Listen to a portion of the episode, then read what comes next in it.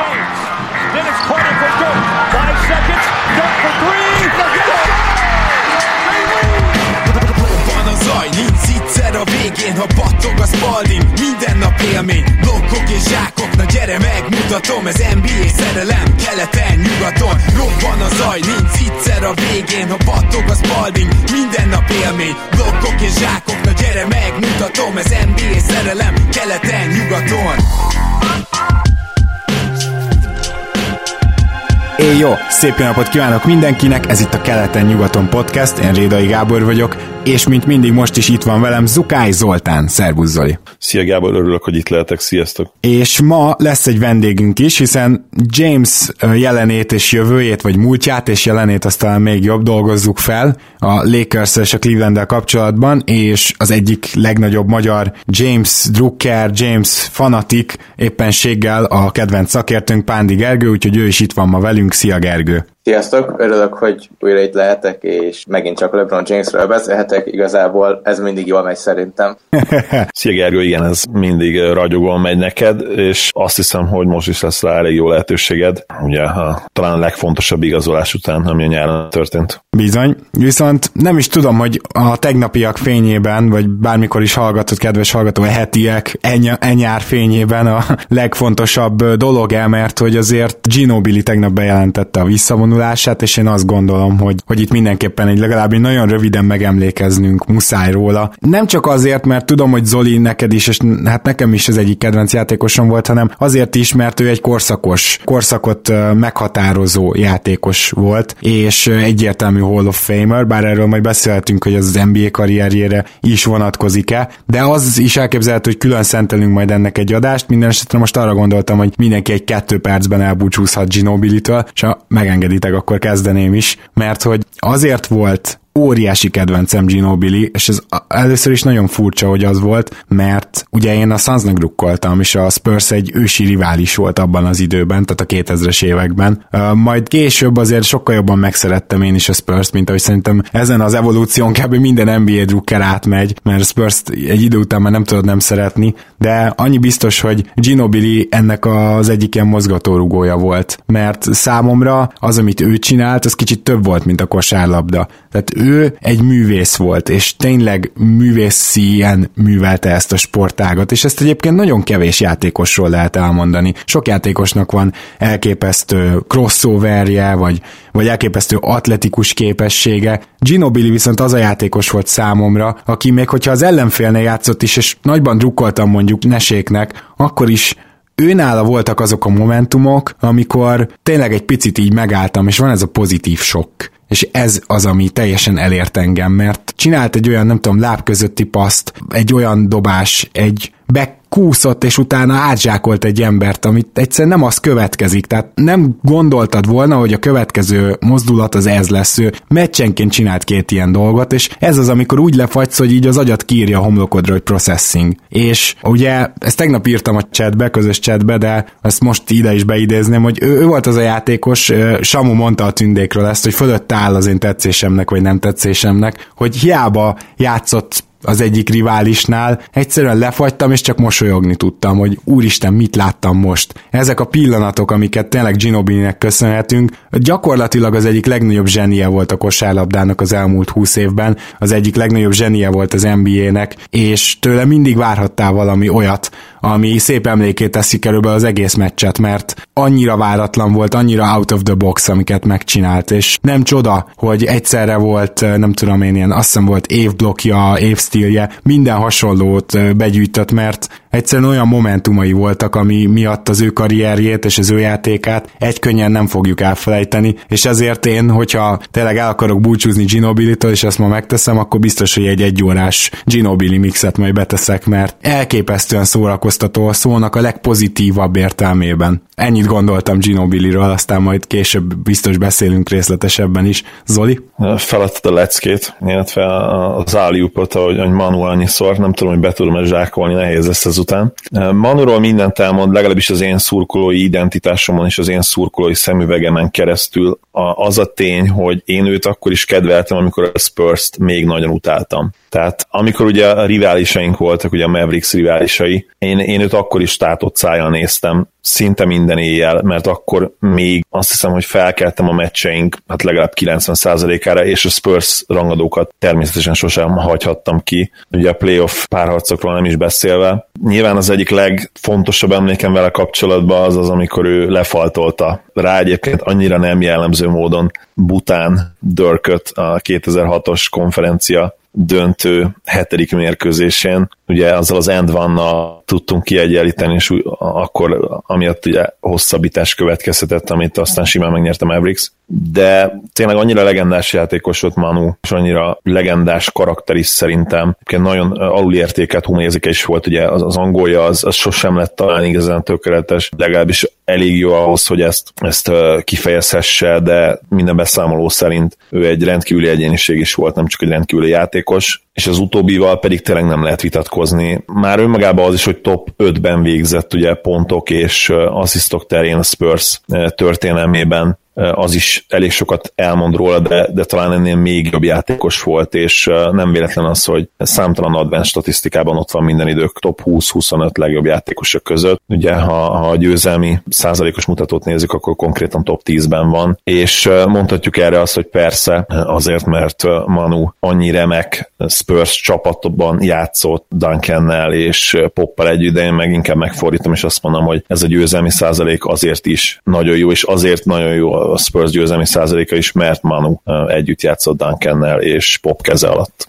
Gergő? Igen, ugye nálam is elmondható az, amit ti is elmondhatok, hogy nem, vagyis hát Zoli azt mondta, hogy közben is kedvelte, miközben riválisa volt a Dallasnak. Nekem is ugye az volt az elején, hogy én is pont mikor belecsöppentem az NBA világába, ugye ezt már mondtam, hogy annó, mikor Jamesnek volt az a Detroiti Conference Finals-es óriási meccs, az volt az első életemben. Nyilván utána, amikor a San Antonio Spurs 4-0-val kisöpölte a Clevelandot, akkor nem éppen Ginobili-ékat szerettem a legjobban a világon, főleg úgy, hogy fiatal fejjem. Aztán én is, ahogy minél többet néztem az NBA-t, minél többet értettem a kosárlabdához, annál inkább kedveltem a csapatot, és annál jobban kedveltem Ginobilit is, aki tényleg az volt, hogy nekem is olyan volt, hogy igazából sose értettem azt, hogy ő miért ilyen jó játékos, mert meg ugye, hogyha ránézünk fizikailag, akkor egy, főleg mostanában már egy ilyen olyan embert láttunk, akiről, hogyha másfél ránézel, nem fejtlen mondod azt, hogy ő egy kosárlabda játékos, egy profi sportoló, de mégis mind a mai napig meg tudta lepni az ellenfeleit, és mind a mai napig pozitív impactet tudott beszélni, és mindezt azért tette, mert szerintem az NBA egyik legnagyobb kosárlabda ikójával rendelkező játékosáról beszélhettünk. Tényleg mindig tudott egy olyat lépni, amire senki nem számított, és nem csak meglépte ezeket, hanem be is jött, tehát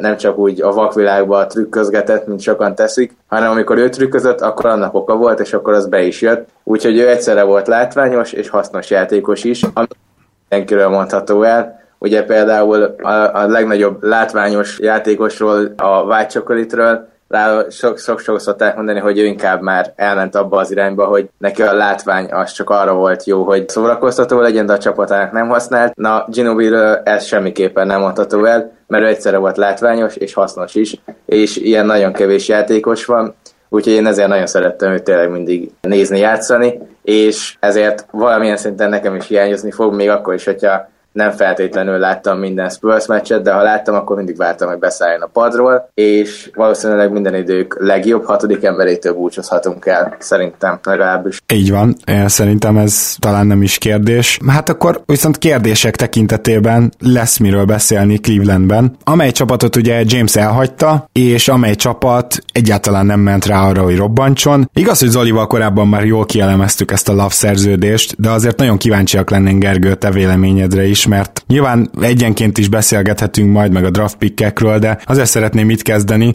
mert ezt például Zolival abba állapodtunk meg, hogy ez egy olyan irány, hogy Lavnak nem csak nagy szerződést adtak, hanem kicsit cserélhetetlent is, és hogyha ez így van, akkor lehet, hogy tényleg teljes komolysággal gondolta azt a tulajdonos, hogy hát ők bizony most nem akarnak tankolni. Neked ez a szerződés, ez mit mutat meg? Igazából, hogy a Clevelandben nem feltétlenül azért adták ezt a szerződést, hogy azért is adták ezt a szerződést neki, hogy biztosítsák arról, hogy ő marad itt biztonságban lehet, ami ugye Láznak nagyon fontos, mert tudjuk, hogy ő is azok közé játékosok közé tartozik, akiknek ez a biztonsági érzet nagyon sokat ad hozzá, és ezzel is támogatni akarták, hogy ő lesz az első számú ember. Ennek ellenére úgy gondolom, hogy az idei évet, én, én nem lennék meglepve, hogyha az idei évben azért lennének neki akár fantom sérülése is, mert hogyha én lennék a, a vezetőségben, az idei évet biztos, hogy tankolással tölteném, és ez lenne a fő célom. Amellett, hogy közben megmutassuk azt Lávnak, hogy, hogy ő jó játékos, hogy ő rá számítunk, de még kellene nekünk a, Clevelandnek egy olyan játékos a draftról, mint például Zion Williams, on, akkor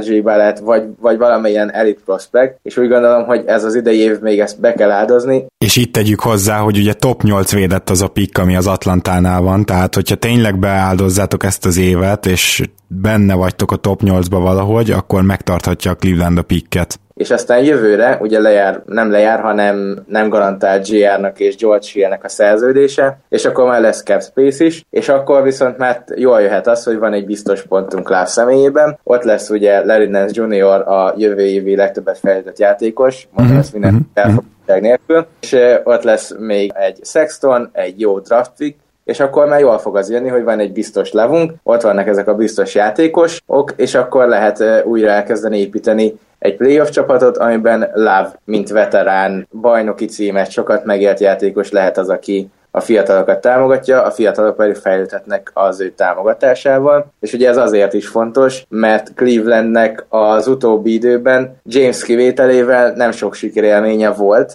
Volt az Indiansnek egy bajnoki döntője, amelyet sikeresen elbuktak ők 3-1-ről csak azért, hogy megmutassák, hogy ez Cleveland városának is megy. A Cleveland Browns, ugye a másik major csapatuk, pedig az utóbbi két évben összehozott egy 31-es mutatót az NFL-ben, ami egy ilyen NFL mélypontja gyakorlatilag jelenleg a Browns. Úgyhogy Clevelandnek nem lehet teljesen bedobni mindent és egy hosszú tankolást csinálni, és ehhez pedig kellett az, hogy Lávot megtartsák, és Lávot biztosítsák arról, hogy ő itt jól érezze magát, legyen biztos jövője, és akár abba is belemenjen, hogy idén egyszer-kétszer úgy kell kiülnie, hogy valójában ő tudna játszani is akár. Van, van erről véleményem, de először Zoli hallgatnám meg, mert gyanítom, hogy utána az enyémet már el se kell mondanom. Zoli, szerinted körülbelül mennyit számíthat Lav, még ha időnként kiül is fantomsérülésekkel a tankolásért folytatott, tegyük hozzá egy picit a szokásosnál is nagyobb csatában, hiszen ugye most már, ha tankolsz, akkor tényleg nagyon tankolnod kell, mert sokkal nagyobb eséllyel fognak behúzni eléd valakit ugye nagyobbak lettek a latteri otcok. Mondjuk nem tudom, hogy ezzel egyetértek el, mert szerintem pont az új rendszerben nem feltétlenül éri meg annyira bűnrossznak lenni. Hát és, így, is, így is lehet mondani, ebbe igazad van, csak ugye... Ez, meg ezzel párhuzamosan, igen. hogyha 5., 6., 7. legrosszabb mérleged van, akkor is több esélyed lesz arra, hogy, hogy be, behúzzanak a, a top, top 5-be, mint eddig volt. Úgyhogy ezzel nem értek egyet.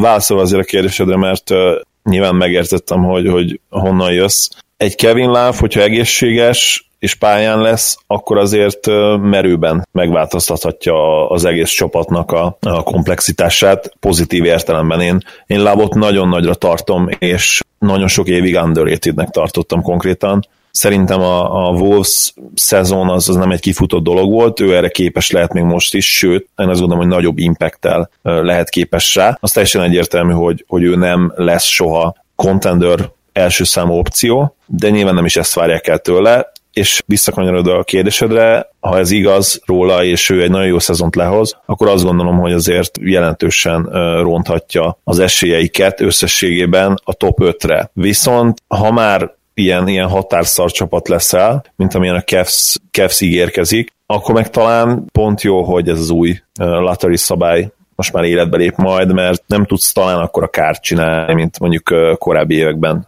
tetted volna. Az biztos, hogy ha a csapat szemszögéből nézed, akkor nehéz ezt jó, döntésne, jó döntésként értékelni, tehát, hogyha ha már eleve van egy George Hill, Tristan Thompson és egy G.R. smith akik együtt szerintem több mint 50 millió dollárt keresnek, és gyakorlatilag eh, totál ballaszt eh, szerződések, még akkor is, hogyha rövid szerződések is vannak köztük, akkor mi a francért adnál egy Kevin Love-nak, eh, akit ugye eddig dicsértem, de hát szituáció függő. Szóval miért adnál Kevin Love-nak ebbe a csapatba, ebbe a rosterbe ennyi pénzt? Én Love-ot annyira szívesen elnézném egy jó csapatba, és hát sajnálom, hogy ez nem fog összejönni. Ha, ha nem hosszabbította volna meg őt, a Cavs is elengedték volna, akkor szerintem egy nem is tudom, egy Filibe is kiköthetett volna akár. Most lehet, hogy nagyot mondtam, de szerintem egy Embiid Love 2 az, az szenzációs lett volna. Nyilván akkor Saricsa picit át kellett volna gondolni a dolgokat, mert azért ő eléggé hasonló játékos, mint, mint KL. De azt hiszem Saricsnak is jövőre jár le a szerződése már, mint 19-re, tehát akkor akár el is engedhették volna, hogyha Igen, tehát akkor döntettél volna úgy mondjuk, hogy, hogy akkor Kevin Love-ot a fiatal mag mellé, azért ő sem annyira idős még, azt hiszem 29 év körül van, tehát hogy most betöltötte 30-at, de a következő három évben azért még elég jó produktumot lehet várni tőle.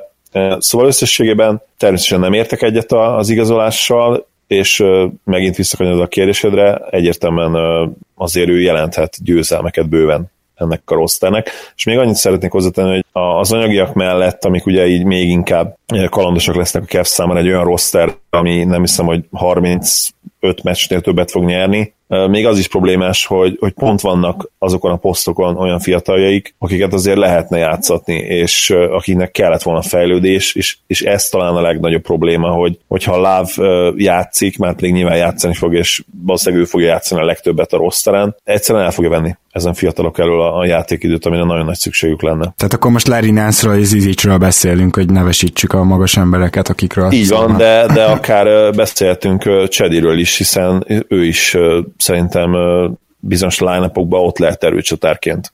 Aha, ja, benne van, tehát megvan a magassága a mai Smallból négyeshez. Még mondjuk testi erőben semmiképp nincs, de ki tudja, mit hoz a nyár ilyen szempontból, tehát ezzel is egyet tudok érteni. Valahogy az lenne a legjobb talán a Cavs szempontjából, hogyha egy olyan kiváló lavidén jönne, amit egy ilyen Minnesota-szerű szereplés kísérne. Tehát rossz lenne a Cavs, és nagyon jó lenne Love, és így esetleg talán a trade deadline-nel el tudnák boltolni. De hogyha az van, amit Gergő mondta, hogy most akkor ilyen egy év tankolás, és akkor most jönne egy ilyen sztár, vagy sztárjelölt, és akkor utána már milyen jó, hogy ott van Love, akkor persze nem ez az út. Csak ugye nagyon érdekes ez a fantom sérülés dolog, mert lehet, hogy Love-nak fáj a kisújkörme, és azért is kiültetik 10 meccsre, de ez viszont pont olyan szempontból a cseréértékét, a lehetséges cseréértékét viszi lejjebb, és nem gondolom azt, hogy a csapatnak úgymond a flexibilitását növelnéd azzal, hogyha a Love-ot minél jobban cserélhetetlenné tennéd. Szóval ez meg egy ilyen érdekes paradox. De akkor nézzük, nézzük nézzük meg ezeket a fiatalokat, mert a Cavs azért úgy, ahogy felkészült arra, hogy James esetleg távozik, és itt az első fecske egyértelműen Sexton, akit a nyolcadik helyen draftolt a Cleveland, vagy a kilencediken, bocsánat, az most nincs is meg fejből, de a, ami a legfontosabb, hogy ugye irányító posztra érkezett egy olyan játékos, aki elég nyers, de azért elég biztató is volt, erről beszéltünk is a Summer League-ben, és ha már így van, akkor elképzelhető, hogy itt most lesz idő neki fejlődni, és nagy valószínűséggel játszhat akár 30 percet is, nem Gergő? Igen, úgy gondolom, hogy a, szezonnak úgy kell neki futni, hogy már egyből kezdőbe teszik a, a csapat vezetése. Ugye nyilván ehhez George Hill kell a padra tenni, aki jelenleg valószínűleg még mindig jobb játékos, de én, hogyha a személyes véleményemet kellene elmondani, én csalódott lennék, hogyha George Hill lenne a kezdő és nem Sexton. Szerintem felesleges már George Hill-t kezdetni, őt nő, neki tavaly kellett volna igazán jónak lenni, hogy segítsen még a James féle csapatot. Többé, kevésbé, hát vagy inkább lehet, hogy kevésbé, mint többé sikerült ez neki, azért nem volt neki olyan jó például a döntője. Beszéltünk az első meccsről, a kihagyott büntetőről például, de neki már idén nem kellene akkor a szerepet kapni. Én úgy gondolom, hogy az is benne van, hogy az idei évet nem is fogja Clevelandben befejezni, mert eh, egyrésztről ugye jól jönne a Clevelandnek is az a lejáró gyakorlatilag, ami neki van, Másrésztről viszont lehet, hogy pont azért ő érte lehet kapni értéket is egy olyan csapatnak, aki mondjuk ki akarja söpörni a sapka alól a valamelyik rossz szerződését. Ugye ez egy kvázi lejáró szerződés, csak ezt gyorsan tegyük hozzá, tehát a jövő évre is van ugyan szerződése, de abból csak egy millió garantált, így hát technikailag egy lejáróként kezelhetjük, ami azt jelenti, hogy ugye az év végén lejár maga a szerződés. Így van, például én, hogyha már majd a kicsit kikacsintva el tudok képzelni egy olyat, hogy a Lakers megkeresi a Clevelandet, hogy akár George Hill, akár J.R. Smith et ők átveszik, és adnak draft picket, esetleg egy fiatalt, és Lowell Denget ők szívesen odaadnák arra a két évre, ami még van Deng szerződéséből. Amennyiben úgy érzi például a Cleveland, hogy, hogy akár be tudják ezt vállalni egy tehetségesebb fiatalja, meg egy draft picket, hogy két évig mondjuk még nem lesz ekkora cap space mint hogy idén akár az is előfordulhat, hogyha lemondanak a, vagy jövőre, vagy hogy van az idén nyáron, az már idén nyár, most már abban szezonban vagyunk, ugye? Hát ennek a szezonnak a nyarán, akkor inkább úgy mondom, mert az idén az viszont ugye 2018. Jó, szóval akkor jövő nyáron, igen, jövő nyáron akár lehet egy ilyen 25-30 milliós cap is a Clevelandnek, és azt kell eldönteni, hogy ők jövőre akarják ezt a 25-30 milliót, vagy mondjuk átvesznek egy hosszabb, rosszabb szerződést, eladva akár JR-t, akár George Hill-t érte, és valami fiatalt, és akkor viszont jövőre ott vannak megint csak, hogyha például e, számoljunk a Denk szerződéssel, hogy akkor van egy J.R. Smith per George Hill lejárójuk, egy Deng lejárójuk, valamint egy Tristan Thompson lejárójuk, tehát ott már egy óriási space tudnak összehozni, odáig pedig tudnak akár fiatalokat, akár egy egyéb trade gyűjteni, tehát igazából ezt kell eldönteni, hogy ők hogy akarják, na de ez egy kis kitérő volt. Sextonra visszatérve. Igen, a Gergő féle kis kitérő, már már az Oli féle kitérőkkel vetekszik. Így van.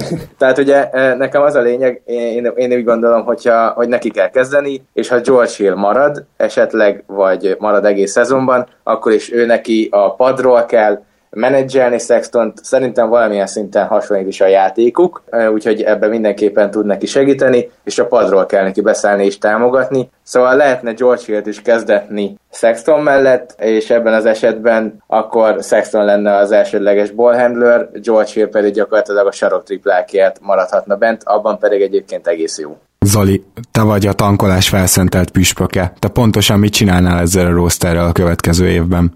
Hát ha, ha ebből indulunk ki, hogy én vagyok a tankolás felszentelt püspöke, akkor nyilván a, a legjobb szenárió innen az, hogy Love iszonyú módon bekezd, de az nem feltétlenül transzlálódik nyelvtan vagy győzelmekre, győzelmekben, és akkor elcserélem hasonlóan Blake Griffin történethez, ugye, akit a szerződése aláírásának pillanatában szinte elcserélhetetlennek tartottunk. Most ugyanezt gondoljuk Love-ról, de, de van az a játék, ami, ami ezt átírhatja, ez lenne nyilván a legjobb esetőség, utána pedig arcatlanul megadnám a lehetőséget a fiataloknak, a G.R. Smith-ek, Tristan Thompsonok és, és George Hill-ek kárára. Hát igen, hogy néz neki most a Youth line-up amúgy? Tehát ez valószínűleg, hogyha húdot visszahozza még ebbe az életbe a Cleveland, mert egyelőre minden hír afelé mutat, hogy húdot amúgy majd visszahozzák, csak lehet, hogy ez megint ilyen október-novemberi dráma lesz, most már inkább októberi, mert akkor elkezdődik a szezon. Szóval akkor van egy olyan fiatal line hogy uh, Sexton, a kettes poszton válasz, hogy Hood vagy Clarkson, a hármas poszton mondjuk Chedi és akkor esetleg Larry Nance és Ante Zizic. Mármint ez tényleg úgy hangzik, mint egy tankoló line ezt gyorsan tegyük hozzá, egy shooting sincs, semmi nincs. Védekezés mondjuk azért akad, azt hozzáteszem. Ez, ez a line szerinted lesz egyáltalán valaha pályán, Gergő? Tehát te úgy gondolod, hogy ebből az ötösből lesz olyan, aki rendszeresen látja a pályát? Már Sexton kivéve természetesen. Aki rendszeresen látja a pályát, szerintem... Hát Clarkson is gondolom. Chedi szerintem ő is kezdő lesz. Én legalábbis úgy gondolom, hogy ugye látszik is idén is nagyon sokat készül, a múltkor ugye jött az a kép, amin Durantel és Lebronnal együtt készült. Summer League is nagyon meggyőző volt, tehát ő is kezdő lesz, szerintem Nance is kezdő lesz, és kettes poszton nem említetted, de még aki bekerülhet a kezdőbe, hogyha már tényleg ilyen fiatal csapatot keresünk, az Vábá, akit ugye megszerzett Cleveland két évre. Ő azért tavaly Chicagóban mutatott egész ügyes dolgokat, úgyhogy én rá is számítok. Hood, ő valószínűleg maradni fog egy qualifying offerért, de hát nem tudom, én nem vagyok túl jó véleményen róla, aztán igazából most van egy éve, hogy megmutassa, hogy érő még valamit, valószínűleg az idei nyarat nem úgy éli meg, mint ahogy ő azt elgondolta. Én még szemdekkert hiányolom a saját és a te felsorolásodból. Az én világomban ő 3-as, 4-es poszton, úgy tényleg ezek a posztjai, uh, igenis játszana, mert ő mindig, amikor játszott, akkor engem meggyőzött uh, korrekt védőnek tűnik, bedobja a triplát, legalábbis igazából ez csak ami, ami a meccseket láttam, de őróla azt tartották már, ha jól emlékszem, egyetemen is, hogy azért ő képes lesz triplát dobni az NBA-ben. Érdekes, hogy szinte egyik csapata sem adta meg neki az esélyt, és hát én azt remélem, hogy itt egy picit el tudja indítani a karrierjét. Zoli, hogyha jól emlékszem, akkor te is egyébként dekkelt, mert pályára követelted a Clippersben is, és a Houstonban is annó. Igen, mert utána ugye jött ez a, az a sérülés, a picit talán az átírta a dolgokat. Ha jól emlékszem, a háta sérült meg? Volt valami, de meg nem mondom. Nem eskedik, lehet, hogy csípő, nem esküdik meg rá, mindegy igazából. A lényeg, hogy, hogy ugye sérüléssel bajlódott, én nagyon remélem, hogy abba ki tud kászálódni, és, és konzisztensen egészséges tud maradni, mert egyébként neki ideális stretch for játéka lenne mai NBA-re. Ő elég jó atléta is, elég jó floor spacer is, és minden ezzel picit hozzá tudna tenni. Nyilván nem egy star kaliber, nem egy star prospect, de azt gondolom, hogy, hogy rendszeres játék lehetőséget kaphatna nagyon jó csapatokba is akár később a karrierjében. Visszatérő egyébként Csedire, ő az EB selejtezőkön is most nagyon-nagyon jó formát mutatott, ilyen 20-11 körül átlagolt a két meccsen, és, és abszolút domináns a játék minden elemében hasznos játékosnak tűnt, ami, ami nyilván azt is jelenti, hogy, hogy még tovább fejlődött, és a kemény munka az, az meghozza a gyümölcsét, de ugyanakkor meg azt is felveti, hogy mi a fenéje nem lehetett őt betenni tavaly a playoff rotációba. Tök mindegy, hogy kinek a kárára, akár GR kárára, akár, akár mást is említhetnénk. Clarkson is pályára tudott kerülni, Green. Még, Hood is látott egy meccsen perceket a, a borzasztó formája után is, meg amikor ugye nem akart beállni. Szóval egészen Sportlern hogy, hogy Lou ott, ott mit csinált, Csedinek már tavaly benne kellett volna lenni egyértelműen a, a szűk rotációban is. Na akkor megadjuk Gergőnek azt a maximum másfél percet, most szólok, utána kivágok mindent, de ugye a Dangdomba szokott lenni olyan kérdés a csapatértékeléseknél, hogy regression candidates, meg progression vagy development candidates, ki az szerinted, aki nagyot fejlődhet ebben az évben, és nagyot ugorhat a Cavs-nél? Mondom, másfél perced van. Igazából én úgy gondolom, hogy Larry Nance idén a most improved player meg fogja célozni, esetleg az MVP-t, de lehet, hogy fogott vagyok, nem tudom, tényleg nem tudom ilyenkor, hogy most komolyan gondolom, mert én is, vagy nem tudom. Ne hogy Gergő, az évvédője címre sokkal reálisabb esélye van, és azt szerintem is haza fogja jönni. Örülök, hogy te is így gondolod, lehet, hogy akkor majd a pénzügyi részleteket ezért majd megbeszéljük az adás után jelentésért. Szóval igen, egyébként nem én sokat várok, ugye azt tudni lehet rólam, már kiderült, hogy én nagyon kedvelem az ő játékát. Cseditől szintén sokat várok. Sextonnak én úgy gondolom, hogy neki az, az elején még szoknia kell majd ezt a, az NBA légkört. Ő nem teljesen kész játékos jelenleg ehhez. Amiben jó, abban, a, ami, ami már az elejétől jó lesz, azt szerintem a védekezése, ugye egy nagyon fizikális, nagyon erős játékos, aki szeret is védekezni, ilyen nem nagyon szokott mostanában kijönni sajnos a, a, az NCA-ből, de ő kifejezetten ez a típus, akinek látszik, hogy erre ő nagyon rá tud állni a védekezésre. Szintén még akitől én várok valamit, és én róla akarok még pár szót beszélni, az pedig Billy Preston, aki idén egy two-way szerződéssel lesz a Clevelandnél, és én rá vagyok nagyon kíváncsi. Ő, ő ugyanis egy nagyon nagy tehetségként jött ki az egyetemre tavaly a Kansasben, csak aztán az NCAA csodálatos módon a, a szokásos karriertönketevős dologba belemászott, ugyanis azt történt Billy Prestonnal, hogy volt egy autóbalesete, amiben senki nem sérült meg, csak kiderült, hogy van egy autója, úgyhogy elkezdtek utána nyomozni, és felfüggesztették a játékát, úgyhogy nem tudott játszani az egyetemen. Elment Európába, ott játszott három meccset, egyébként állítólag jó volt, de aztán megsérült, úgyhogy emiatt őnek egy elég zavaros éve volt, viszont amíg a kijött a középiskolából, akkor nagy tehetség volt, most a játszott a Summer League-ben, és egyébként voltak egész jó megmozdulásai, úgyhogy én rá vagyok még kíváncsi. Ő egy olyan fiatal lehet, akivel senki se számol, de mégis lehet, hogy ő, ő lesz az egyik olyan meglepetés fiatal a Clevelandben, aki akár a jövő Clevelandjébe is lehet maradandót alkotni, tehát nekem még ő az, akire nagyon kíváncsi vagyok. Zizicsel kapcsolatban én egyébként szkeptikus vagyok, hogy még az utolsó ilyen nagyobb tehetségként elkönyvelt fiatalról beszéljek. Nekem az ő mozgása tavaly nem volt olyan meggyőző, és a Summer League-ben sem, annak ellenére, hogy egyébként jó számokat hozott, viszont megnézzük, hogy milyen az NBA-ben. Én vele vagyok a legszkeptikusabb a fiatalok közül, de ennek ellenére úgy gondolom, hogy a fiatal mag egész jó ahhoz képest, amit vártunk mondjuk tavaly, mikor, hogyha tavaly arról beszéltünk volna, hogy LeBron távozni fog, még az Irving csere előtt például, akkor azt láttuk volna, hogy egy fiatal sincsen, most viszont már ott van tényleg egy Nance, egy Chedi, egy Sexton, meg, meg Billy Preston, akiről még beszéltem, és akkor mi meglátjuk például Deckert, vagy meglátjuk esetleg, hogy Clarkson vagy Hood mit tudott fejlődni. Én velük hármajukkal is szkeptikus vagyok, Deckert se szeretem annyira, azért, azért nem is említettem őt, de úgy gondolom, hogy mert túlfutottam a másfél percet, úgyhogy lehet inkább leállok. És még egy érdekes eleme a nyári történéseknek, az az, hogy a sokak által nem tudom, hogy rossz májúan, vagy akár realistán is edzőnek gondolt LeBron távozása után, Lou vállain mindenképpen nagyobb lesz a teher. Most ez ténylegesen azt jelenti -e majd, hogy a, a végtermék, melléktermék elválik-e a víztől, hogy mondani szokták, vagy Lu akár bebizonyíthatja, hogy ő egy tényleg nagyszerű edző, vagy mondjuk az derül ki, hogy, hogy ő egy jó edző, de, de mint locker room presence LeBron nagyon fog hiányozni. Azt nem tudom. Nem tudom, mi erről a véleményed Gergő, illetve egyáltalán meg lehet ezt majd állapítani, hiszen az teljesen egyértelmű, hogy a mérlegük így is úgy is sokkal rosszabb lesz, mint tavaly, független attól, hogy Lu mit csinál. Én úgy gondolom, hogy a legpozitívabb, le, legjobb eset az az, hogyha Tyron Lu levezényel egy olyan szezon, mint mondjuk Fred Hoiberg a tavaly a Chicago-nál. Ugye róla is azt gondoltuk, hogy egy borzasztó edző. Aztán kiderült, hogy igazából lenne neki ehhez valamilyen érzéke, csak ugye ő például Butlerrel, Rondóval, meg a Véddel fémjelzett lokáromat nem tudta irányítani, és ott a játékosok voltak a főnökök, és ezért tűnt ő úgy, mint egy eszköztelen edző. Itt meg lehet, hogy az lesz, hogy az fog kiderülni, hogy Lúnak pedig az volt sok, hogy ő most hogy menjen szembe james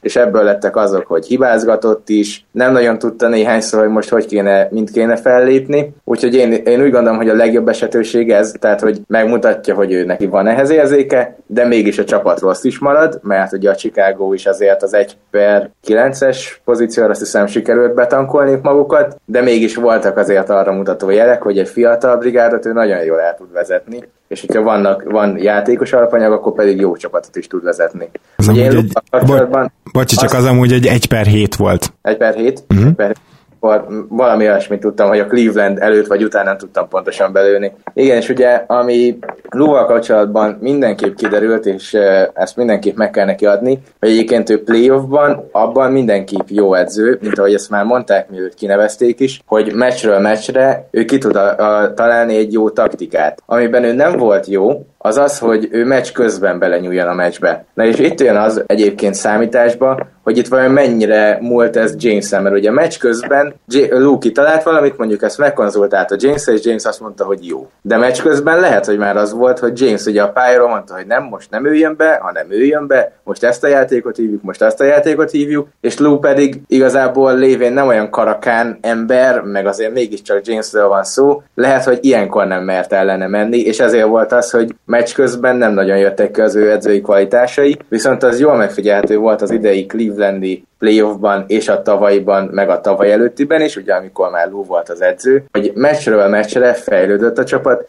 és a meccs elején nagyon sokszor volt az, hogy teljesen meg tudták letni az ellenfél, az ellenfelet, és ebből lehetett arra következtetni, hogy meccsek között a videózáskor ő nagyon jó munkát tud csinálni, csak meccs közben van az, hogy ez az előny mindig elfogyott, és ebben fog kiderülni, hogy ez mennyire volt Jamesnek köszönhető, vagy mennyire volt annak köszönhető, hogy egyszerűen Lou nem tud belenyúlni a meccsbe, vagy a kettő elegye volt esetleg, és egy közepes meccs közbeni edző Lou, abban az esetben pedig meg kell azt, dönteni, azt az döntést hozni, hogy ez a közepes ez elége az NBA-be, vagy sem. Hát igen, de érdekes lesz mindenképpen ilyen szempontból is figyelni a szezont, mint ahogy érdekes lesz akkor azt is figyelni, hogy vajon Luke Walton mit kezd majd James-szel és a James által nyilvánvalóan szóval ez teljesen biztos uralt öltözővel, bár ott azért nem akármilyen karakterek érkeztek James mellé is. Mindazonáltal Luke Walton egyáltalán nem tűnik egy ilyen szigorú típusú egyzőnek, inkább ilyen, tehát a, a játékosokkal haverkodó, ugye alapból ez kör iskolája, amiből ő kijött,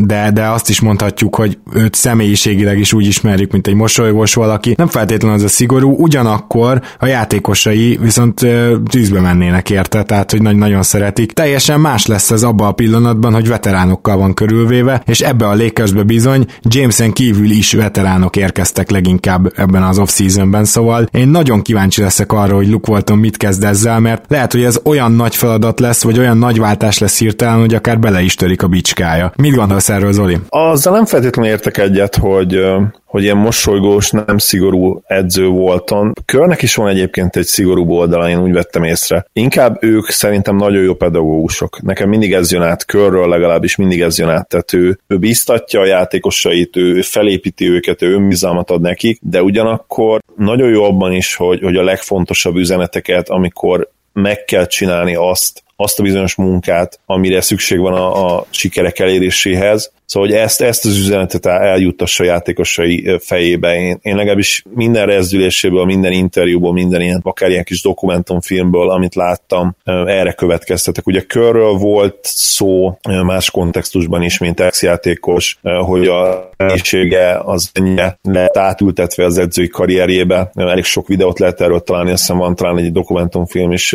viszonylag hosszabb erről. Nem tudom azt, hogy Volton mennyire tudta teljesen átmenteni ezt a ezt a pozitív aspektusát az edzősködésnek, ami szerintem nagyon jól működik, és ami mondjuk nem feltétlenül jellemző egy Phil Jacksonra, vagy egy Popovicsra, mert ők azért nyilván egy kicsit keményebbek, marcanábbak, de lehet, hogy ez a korból is adódik egyébként. Lehet, hogy kör tíz év múlva mondjuk miután növeszt egy szakállat hasonló karakter lesz, vagy le, lehet, hogy státusztal is megtörténik ez ugye, ahogy, ahogy növekszik a státusza, ahogy, ahogy egyre elismertebb lesz.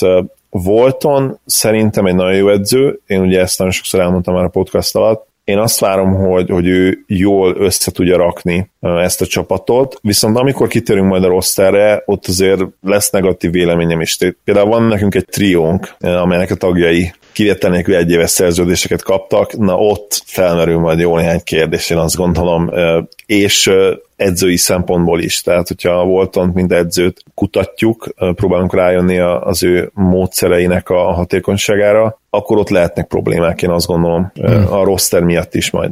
Viszont arról nagyon sokat beszéltünk, hogy mit, le, mit jelentett James a Lakersnek, de egyetlen egy dolog még mindig nem tiszta. Gergő, neked van bármilyen információd arról, szivárgott-e valami, hogy James tulajdonképpen most milyen pozícióba fog játszani? Mert azóta sem érkezett igazából megoldás a center poszton, tehát szerintem nyugodtan mondhatjuk, hogy a Lakersnek nincs fontos NBA pillanatokban bevethető centere. Azt, hogy ki lesz a center, azt én sem tudom egyelőre. Én, hogyha nekem tippelnem kellene, akkor én úgy gondolom, hogy meggi lesz a, a kezdőcenter, eleinte biztosan. Aztán amit ugye el lehet képzelni, hogy átmennek small ballba, és akkor tényleg James eh, játszik kezdőben centernek, vagy játszik esetenként centerként, eh, aztán ugye még eh, aki szóba jöhet az Moritz Wagner, amennyiben jól be tud szállni ebbe az NBA-be, ő ugye alkalmas is lehet talán arra, hogy a mai NBA-ben center legyen, mert aránylag jól védekezik, jól dob, tehát ő, ő gyakorlatilag valamilyen szinten illik a mai NBA-ben a center pozícióba. Kérdés az, hogy a Summer League-ben aránylag jól védekező Mo Wagner mit fog ki tudni kezdeni az NBA pick and roll ellen mondjuk. Így van, hát nyilván ezért mondtam, hogy eleinte szerintem nem ő fog kezdeni, de ő lehet egy megoldás, illetve a másik megoldás az az tényleg, hogy egy ilyen, lesz egy alibi center gyakorlatilag a csapatnak, aki benne van mondjuk a kezdőben, akár mint ahogy a Golden State Warriorsnak volt ez ugye Meggi is egy időben, vagy mint amilyen volt gyakorlatilag Pacsülő is többé-kevésbé, és utána pedig egyből átváltanak egy ilyen small ball line és a center csak akkor van fent, hogyha nagyon szükséges. Erre egyébként úgy gondolom, hogy mint ahogy a Golden State-ben is többször elég volt Megi, itt is elég lehet, a többit meg megoldják majd small ball Úgyhogy szerintem James inkább a 4-es, 3-as, 4-es pozíciót fogja beosztani Ingrammel, és a többi részén pedig akkor a játék szituációjától fog függeni, hogy ő hol fog játszani, és én nem gondolom, hogy egyébként ez a centersége sokszor elő fog fordulni, de hogyha előfordul, akkor vannak olyan dolgok, ami arra utalnak, hogy egyébként még akár működhet is. Olvastam én olyan statisztikákat, hogy a Clevelandben, mikor James volt a center, akkor ilyen egészen elképesztő eh, net ratingje volt a Clevelandnek, de azt is hozzá kell hogy ez nagyon-nagyon kicsi mutatók voltak ezek, tehát nagyon keveset volt ő center. Viszont talán nem egy elvetélt ötlet, egy nagyon, nem egy nagyon rossz ötlet, meglátjuk, hogy mi lesz ebből a valóságban. Egyelőre ezzel én is kérdésesen állok, olvastam is ilyet, nem tudom, hogy őszinte legyek, viszont amire én akartam reagálni, az a Volton edzősködése. Én úgy gondolom, hogy hogy őt fogja hagyni James dolgozni, sokkal jobban, mint mondjuk Loot, vagy az elején Spolstrát, méghozzá éppen azért, mert úgy gondolom, hogy volt annak volt abban szerepe, hogy ő a Lakers választotta, és úgy gondolom, hogy ez éppen ezért az elején biztos, hogy hagy neki szabadságot, nagyobbat, mint akár Spolstrának, akár Lúnak, akár Brettnek eleinte. Spolstrának ugye a végén azért már hagyta, ha minden igaz, hogy teljesen szabadon dönthessen, viszont volt annak biztos, hogy az elején bizalmat fog szavazni, és hogyha ezzel volton tud élni, akkor nem is hiszem, hogy ő át fogja ezt a kicsit edző szerepet venni, úgyhogy úgy gondolom, hogy volt annak ez azért lesz nagy kérdés, mert tényleg egy ilyen nagy sztárnál, mint LeBron, és egyébként szerintem ez nem csak LeBron sajátja, hanem akármelyik nagy sztárnál, akinek van ilyen nagy egója, gyakorlatilag az edzőnek is bizonyítania kell, hogy ő alkalmas erre a pozícióra, mert az ilyen embereknél azért kifejeződik ez, hogy én úgyis mindent jobban tudok, azért vagyok én a sztár. Uh-huh. Ja, nagyon érdekes, amit mondasz, és ilyen szempontból szintén megint csak a Lakers szezonját is érdekes lesz figyelni, tehát hogy mennyire tud egyző lenni majd voltan. De azért is kérdeztem azt, hogy ki lesz a center, meg milyen a csapatszerkezet, hogy egy picit átmenjünk abba az irányba, amit Zoli is beemlegetett. Mégpedig az, hogy nagyon érdekes, hogy a Lakersnek az igazolásai a nyilatkozatok szerint legalábbis ugye arra fókuszáltak, hogy nem az új Warriors akarnak lenni, hanem egy Warriors-t is levédeni képes alakulat. Gyakorlatilag gyakorlatilag Lance Stephenson, Rondo érkezett, és ezek nagyon érdekes igazolások, mert Lance Stephensonról egy ilyen legenda, hogy jó védő. Rondót legalább a playoffban láttuk jó védekezni, de egyébként az alapszakaszban ő is trágya védő. Úgyhogy egyáltalán nem arról van szó, hogy például mondjuk ők, vagy Meggi, megint csak egy ilyen, van egy ilyen legendája, hogy jó védő, de hát már hol van ő attól, mert nem a jó védőtől, hanem a régi énjétől. Tehát, hogy ezek nagyon érdekes igazolások ezek, ebből a szempontból, és kicsit ilyen alibinek is tűnik nekem, nekem. Picit, mint hogyha tényleg úgy igazolt volna a Lakers, hogy jó, hát akkor hát ha ezekből a rossz fiúkból majd kijön valami korrekt összteljesítmény, vagy valamelyik majd bejön, meg, meg szeretnének tényleg egy ilyen pain in the ass lenni, ugye szokták mondani, tehát, hogy gyakorlatilag ne szeressen senki ellenük játszani. Ezt mind értem, de egyébként önmagában szerintem a Lakers védekezése nem lesz hirtelen top 5-ös, még annak ellenére mondom ezt, hogy messze a Lakers védekezése volt tavaly az egyik legnagyobb meglepetése a szezonnak. Ugye azt hiszem 15. helyen végeztek, vagy a körül, és, és talán még egy kicsit előrébb jöhetnek, de, de én nem látom azt ezektől az új igazolásoktól, hogy most itt hirtelen ez egy olyan védekező csapat lesz, hogy, hogy nem jelent majd problémát, hogy például nincsen igazi, legalábbis NBA szintű shootinggal körülvéve James. Zoli ebben mennyire értesz egyet? Veled egyet értek abszolút, a cikkekkel és Magic-kel abszolút nem értek egyet. Ugye,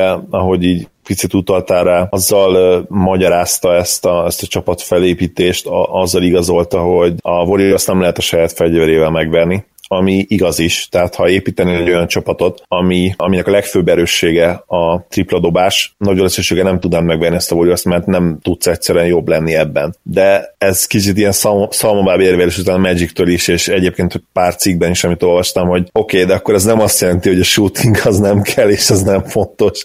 Tehát az, hogy meg tud venni a warriors egy, egy nagy rakás dolognak az összessége kell, és én azt gondolom, hogy az egyik eleme ennek az az, hogy egy nagyon jó dobócsapatot fel tud építeni, játszani olyan meccsapokkal, akik ideig óráig legalább tudják meccselni azt az elképesztő tűzerőt, ami a, ami a Warriors-t jellemzi. És ugye ezek a cikkek egyébként még fel is hozták a Rockets-ot példának, hogy hát ők is kihagytak 27 dobást, és, és mégis mennyire partiban voltak, és hogy nem, nem tripláztak feltétlenül olyan jól, de mégis majdnem megverték a Warriors-t. Hát basszus, nem az lenne logikusabb érvelés, hogyha lett volna mondjuk a három-négy legjobb dobó, dobójuk közül kettő olyan, aki stabilan 40%-os tripla dobó, és az a 0 per 27-es rán az mondjuk 5 per 27, vagy akár, akár 7 per 27, akkor lehet, hogy megnyerik a, a szériát. Tehát számomra pont ez is megmutatja azt, hogy igenis kell a Warriors ellen kompetens shooting, sőt, kompetens nem is jó szó, mert szerintem minimum átlagon felüli shooting kell hozzá, amit a Rakic tudott egyébként hozni, még akkor is, hogyha egyébként ez a túl agresszív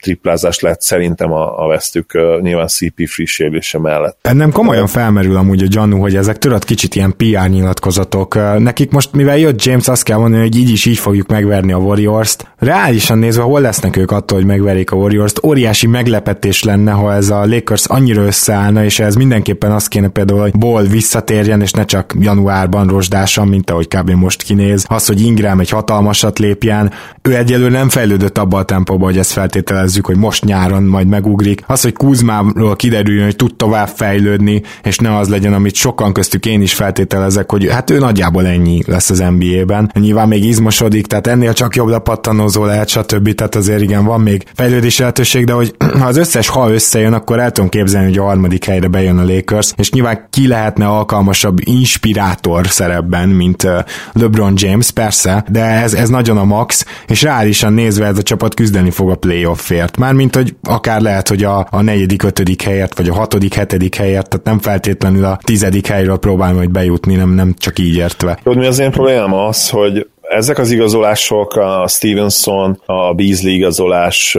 meg itt nem veszem ide, mert őt hiány posztra jön, tehát az rendben van. Annak ellenére, hogy, stílusban, kosárlabda IQ-ban nem feltétlenül illene LeBron mellé. De ahogy, hogy a Beasley igazolásnak és a Stevenson igazolásnak miért volt, azt én nem tudom, mert pontosan az itt, ez itt a legnagyobb problémám, hogy, hogy nekik megvannak azok a játékosok, akik LeBron mellett egyébként rohadt jó fitek lennének. Tehát én például Rommá játszottam KCP-t, én, én Rommá játszottam Hartot, és én simán ki, kiraknék velük egy, egy olyan small ball line ami akár egész szezonban, ugye fiatal nagy teherbírású játékosokról beszélünk, akik egyébként egészen jó védők, egészen jó force spacerek, és egyszerűen túl gondolkodta szerintem Magic, vagy, vagy tényleg ilyen PR dolog, és, és nem tudom, hogy, hogy a kosárba szempontból lehet, hogy akkor nem, nem is tartott annyira fontosnak ezeket az, igaz, ezeket az igazolásokat, de, de tényleg ott van KCP, ott van Hart, én, én abszolút bedobnám őket a kezdőbe, LeBron mellé, és akkor ott van még nyilván Ingram, és ez a LeBron Ingram Hart KCP 4-es már eleve azért egy elég komoly small ball line-up, és mehet melléjük ball, és akkor persze nincs centered, de, de átbeszéltük, hogy, hogy lehet, hogy akkor ezt így kell csinálni, vagy mondjuk akkor Kuzma kicsit magasabb, őt azért lehet, hogy be lehet tenni centerbe, és akkor valamelyik fiatalt kiveszed, nyilván ball a szezon elején nem fog játszani. Szóval itt azért lett volna opció, és, és, ezek a, és ha tényleg az a célod, hogy LeBron mellett felfejleszd ezeket a fiatalokat, hogy aztán jövő nyáron ugye, ahol, ha jól emlékszem, két maxot is akár be tudsz. Már csak egyet. Már csak egyet. Igen, tehát akkor az is azért nem rossz. Tehát egy maxot az egyébként erő, akkor nyilván még inkább megerősödött fiatal magó és LeBron mellé, akkor, akkor miért nem próbálod ezt maximalizálni? Tehát ez tényleg az idei Lakers az a két seggel egy lovat, amit ugye megalkottunk, tipikus példája lesz, én azt gondolom. Én rendkívül egyetértek, és tulajdonképpen azt is elmondhatjuk, hogy az idei Lakers, hogyha a fiatalokat fejleszteni James nélkül, és mondjuk nem jutna be a rájátszásba, én még akkor is jobban örülnék Lakers drukkerként, mint hogyha a fiatalok kevesebbet játszanak, de cserébe mondjuk bekapaszkodnak a hetedik helyen. Ezt maximális így gondolom. És még egy nagy kérdés az, hogy vajon Ball mennyire lesz képes James mellett játszani. Mert azért ő is, és Rondó is ráadásul, ugye? Tehát olyan játékosok, akiknek kell a kezébe a labda. Nyilván Bolnak voltak már biztató jelei triplából, volt olyan időszaka, de, de így, hogy még sérült is, hát nem tudom, neki talán a legnehezebb dolga beépülni a csapatba, és akkor záró gondolatként Gergő kérlek erre reagálj, illetve van még bármi, amit el szeretnél mondani, azt majd tett hozzá. Szóval én az idei lakers és egyetlen James döntésével is úgy vagyok, hogy én úgy gondolom, hogy Jamesnek ez a döntése, sokat kerestük a logikát, keresik a logikát. Én azt mondanám, hogy ez egy igaz ilyen low risk, high reward döntés volt. Gyakorlatilag úgy van most ezzel a lakers hogyha csodát tesz és teszem azt, konferencia döntőig viszi őket akár, akkor már, már jó, akkor már megint nagyon nagyot tett hozzá a közöshöz, de gyakorlatilag, ha még a playoffba is csak becsúsznak és első körbe kiesik, akkor is ugye egy olyan keret van, hogy mind senki se fogja azt mondani, hogy, hogy ez csalódás. És ezt ugye ő nem tudta volna elérni, hogy elmondja elmegy mondjuk Philadelphiába, ott megint az lett volna, hogy csak a bajnoki cím, ha elmegy Houstonba, megint csak a bajnoki cím. Tehát ő most egy ilyen olyan döntést hozott meg, ami egyúttal azt jelenti, hogy itt ő most nem veszíthet, közben építheti a Los Angeles-i karrier, és éppen ezért gondolom azt, hogy ezt az idei évet gyakorlatilag kivonva kivonatlanul valamilyen szinten elengedték, és a, a keretet is csak azért töltötték fel, hogy próbáltak olyan embereket hozni, akik azért használhatók, de akik elfogadják azt, hogy egy éves szerződést kapnak, és a padról jön jönnek, és én éppen ezért gondolom, hogy olyan embereket hoztak, akik nem fognak háborogni, azért, mert a fiatalok játszanak. Nyilván pont olyan, olyan, nem olyannak tűnnek ezek a játékosok, de nem hiszem el, hogy, hogy, olyan, hogy ezt nem beszélték meg előttük, mert ha nem beszélték meg előttük, akkor viszont szerintem is szarhúzás volt gyakorlatilag mindegyik. Mm.